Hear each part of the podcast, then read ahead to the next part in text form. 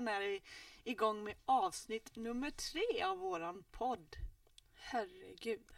Nu har vi släppt två avsnitt redan.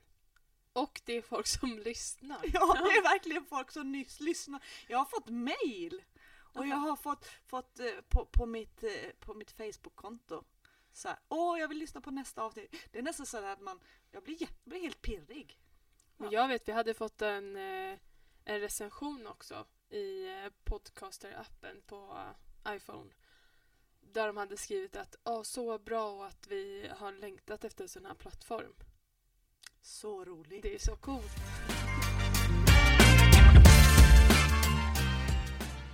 Vad ska vi prata om idag då? Var slutade vi sist? Vi grottade ju ner oss lite i vad fritids var. Vi hade ju fått massa frågat folk i vår omgivning. Mm. Och vi hade fått väldigt mycket olika svar. Och vi rörde ju det lite lätt efteråt. Jag vet att du Lotta, du, du, du reagerade när jag läste i, ur Wikipedia på, på det här ordet att, att man ska vistas i fritidshem. Ja, det reagerar jag på. Och det är väl lite grann efter den här barngruppsanalysen jag gjorde också där vi pratade om växthus och fritidsgård och så. För det är ju så mycket mer än att bara vistas i fritidshemmet, tänker jag. Ja, verkligen. En av våra gurus Lotta, Mm. en av eh, de eh, där vi har läst väldigt mycket böcker och sådär, Karin Lager. Ja, Mm. Har du läst henne när du gick på, på universitetet? Ja, hon hade vi mycket på universitetet. ja. Mm. Och hon tycker jag har en skön syn på, på fritidspedagogik. Och- precis. Och Inger Brännberg också där som har skrivit en bok ihop med Karin Lager som vi verkligen läser mycket. Och, Bästa. ja, Och den återkommer vi säkert också till senare i ett, annat program. Men det jag tänkte det var ju just det här hennes definitioner av fritidshem. Mm. Hon har ju liksom tre olika definitioner av Just det. fritidshem. Men ska vi prata lite om det då?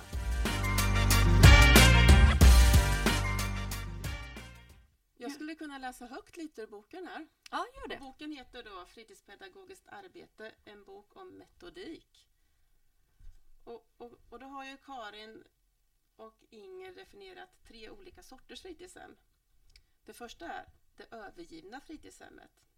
Och i det övergivna fritidshemmet bedrivs i regel inte fritidspedagogiskt arbete. Det finns inget gemensamt förhållningssätt eftersom personalen i arbetslagen oftast inte har någon tid att tillsammans diskutera sitt bemötande och samspel med barnen. Mm. Slutcitat på den. Mm. Lite sorgligt känner jag att det förekommer. Att det typ är bara någon sorts förvaring då Precis. eller? Mm. Mm. Nej, dit, dit vill jag inte komma. Sen har vi i det aktivitetsstyrda fritidshemmet har en snäv uppfattning av måluppdraget tagit överhanden samtidigt som de platsmässiga förutsättningarna i, i det lokalintegrerade fritidshemmet ofta inte tillåter fritidspedagogiskt arbete. De utbildade lärarna i fritidshemmet ges individuell tid att planera lärarledda lektioner som ges plats och utrymme. Dessa är oftast tydligt förankrade i fritidshemmets mål och innehåll. Det tror jag är ett ganska vanligt sorts fritidshem. Jag tror Jag att tror det ser man nog på väldigt många platser runt om i Sverige. Ja. Och sen det sista här. Det gemenskapande fritidshemmet utmärker sig främst genom att arbetslaget ges och tar tid till gemensamma samtal och reflektion om förhållningssätt i sitt arbete. Det är hela arbetslagets angelägenhet vad som planeras, hur det ska genomföras och vad det ska leda till. En outbildad får stöd och hjälp av andra i arbetslaget att hantera svårigheter i uppdraget, att diskutera handlingsalternativ och föräldrakontakt. Det som också utmärker det gemenskapande fritidshemmet är deras relationsbaserade förhållningssätt. Inte bara till barnen utan även till varandra i arbetslaget, till skolans personal och till vårdnadshavarna. Ja, alltså det är eftersträvansvärt det Mm. fritidshemmet. Och det är lite som jag liksom tolkar skolan överlag. Liksom. Just att skolan, om man, om man tänker att skolan är en sorts maskin. Mm. Där behöver man ju liksom någon som styr och det kan ju vara rektorn. Mm. Eh, Men man behöver ju någon som gasar och bromsar. Och det kan ju vara saker som till exempel ja, men ekonomi. Eh, det kan vara lokaler, förutsättningar. Eh, så. Och ja, men olika barngrupper, vad man möter just här och nu. Och om jag ser fritidspedagogens roll i det här maskineriet så brukar jag definiera som att vi är oljan som får maskineriet att gå runt. Hur tänker ni om det om jag säger Ja, bara utifrån det lilla eller korta jag har jobbat så känner jag ju verkligen att det stämmer. Att man märker att fritids blir lite, ja men lite sen, alltså hjärtat i skolan på ett sätt för att vi får också ofta hjälpa till på ställen där det behövs och ja men det är många som elever som känner att nej men jag måste ta en paus och då vill de ofta gå till fritids kanske för att det blir som en liten ja men andningsrum liksom. Mm. Och precis det här med alla relationer som vi har med både barn och kollegor och vårdnadshavare är ju ganska häftigt egentligen och någonting som vi behöver vårda. Verkligen. Mm. För, för klasslärare träffar ju inte vårdnadshavare så pass ofta som vi gör. Vi kan ju förmedla till vårdnadshavare saker som händer under dagen vid hämtning och lämning.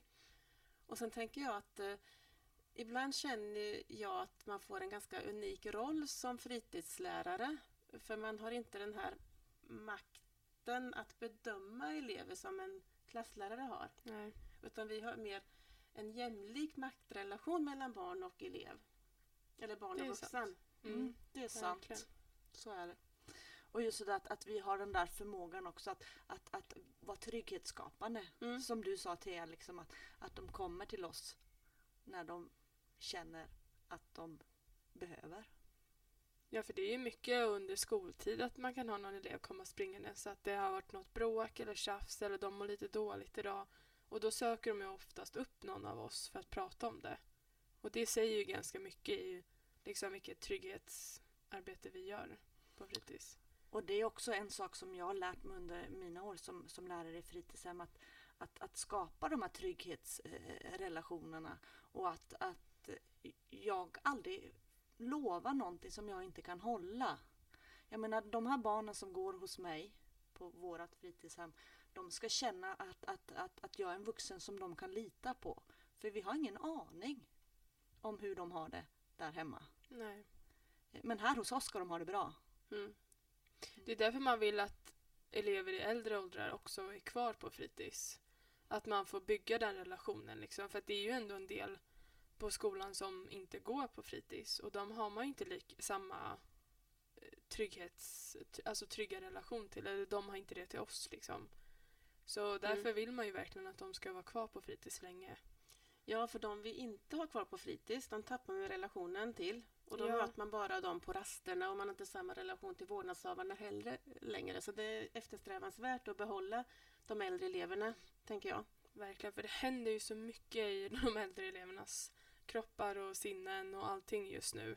Så då vill man ju ha dem på fritids för att kunna hänga med själv lite i vad som, vad som sker liksom. Och just det att vi då jobbar med åldersintegrerat. Vi har ju alltså fritidsbarn från förskoleklass till årskurs 6. Och jag menar då ser ju de här yngre eleverna upp till de äldre. Och de ser vad som komma skall lite grann. Mm. Det är bra förebilder. Men om vi återkopplar till de här äh, fritidshemmen, de här definitionen som Mm. Karin Lager hade, så, så pratade du om, om det samskapande eh, fritidshemmet. Aktivitetsskapande. Ja, Aktivitetsstyrda fritidshemmet och gemensamskapande ja det var det jag tänkte på, det Precis. gemensamskapande fritidshemmet. Och det tycker jag påminner lite grann om det här växthuset som du pratade om Precis. i förra avsnittet. Mm. Men det är ju inte bara lärare i fritidshem som, som, som är ett del av vårat kollegium. Utan i vårat arbetslag så är vi ju fem då som har huvudansvaret för fritidshemmen. Men vi har även eh, lärare i förskoleklass som kommer och jobbar hos oss. Mm. Och vi är ju liksom ganska stort arbetslag. Ja, för det är många som ingår på fritids, men vi ingår ju också i skolan överallt. Så vi skulle ju kunna få en plats i allas arbetslag nästan.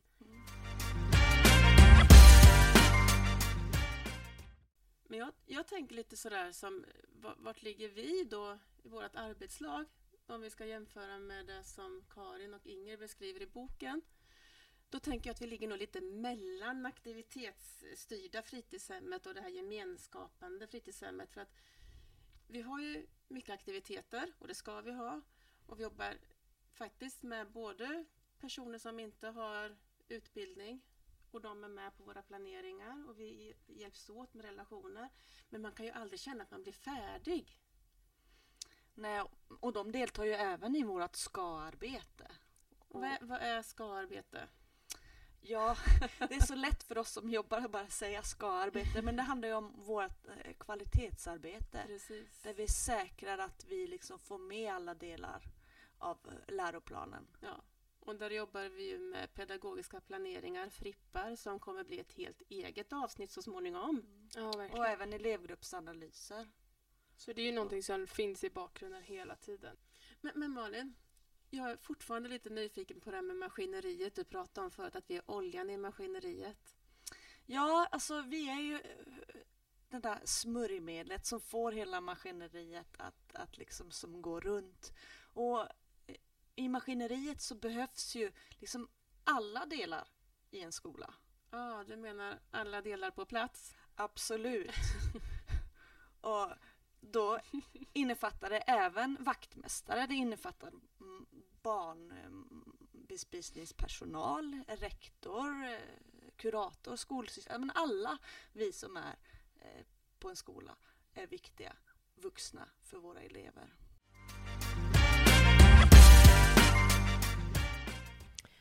Okej, men om jag har, nu har jag suttit och lyssnat lite här. Och jag kommer fram till en sak. Det är nog att fritids är ganska viktigt i en skolverksamhet ändå. För att vi måste ju under hela dagarna lyssna in all annan verksamhet för att vår verksamhet på eftermiddagen ska fungera. Men man måste ju också tänka på att skolan måste lyssna in vår verksamhet på eftermiddagarna för att deras verksamhet dagen efter ska fungera. Så allt är ju liksom kopplat tillsammans. Mm.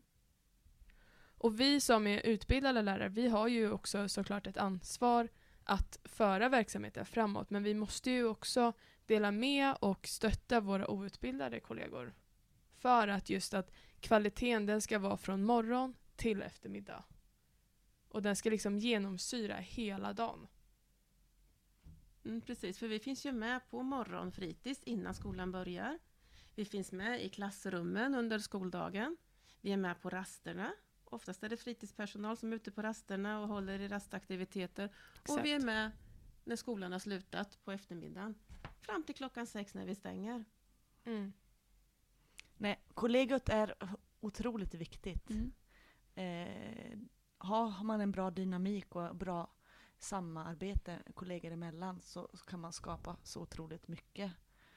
Och då är ju min fråga, behöver man vara eh, en utbildad lärare i fritidshem för att vara en professionell, kompetent kollega?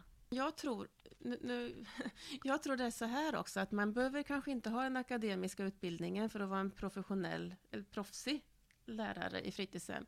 Men jag tror att man uppskattar och, och, och kan se så mycket mer om man har den akademiska och det teoretiska med sig.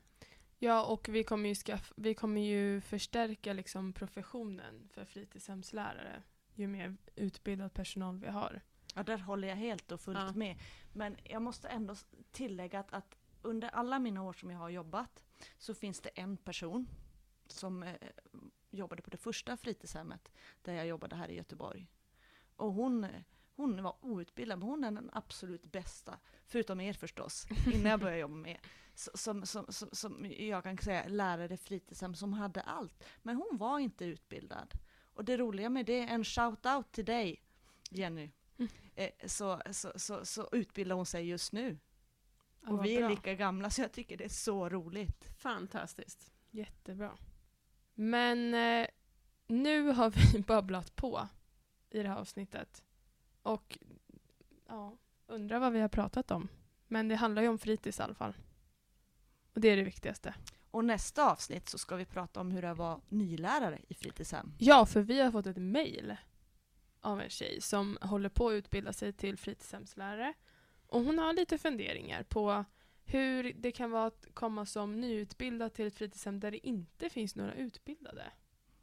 Och hur kan det vara att vara nyutbildad och komma till ett fritidshem med massa utbildare. Det kan också vara en liten krock. Ja, det och mycket mer pratar vi om nästa gång, så välkommen att lyssna då. Och tack för att ni lyssnar. Och tack för att ni är med oss. Hej då! Hej då! Hej då!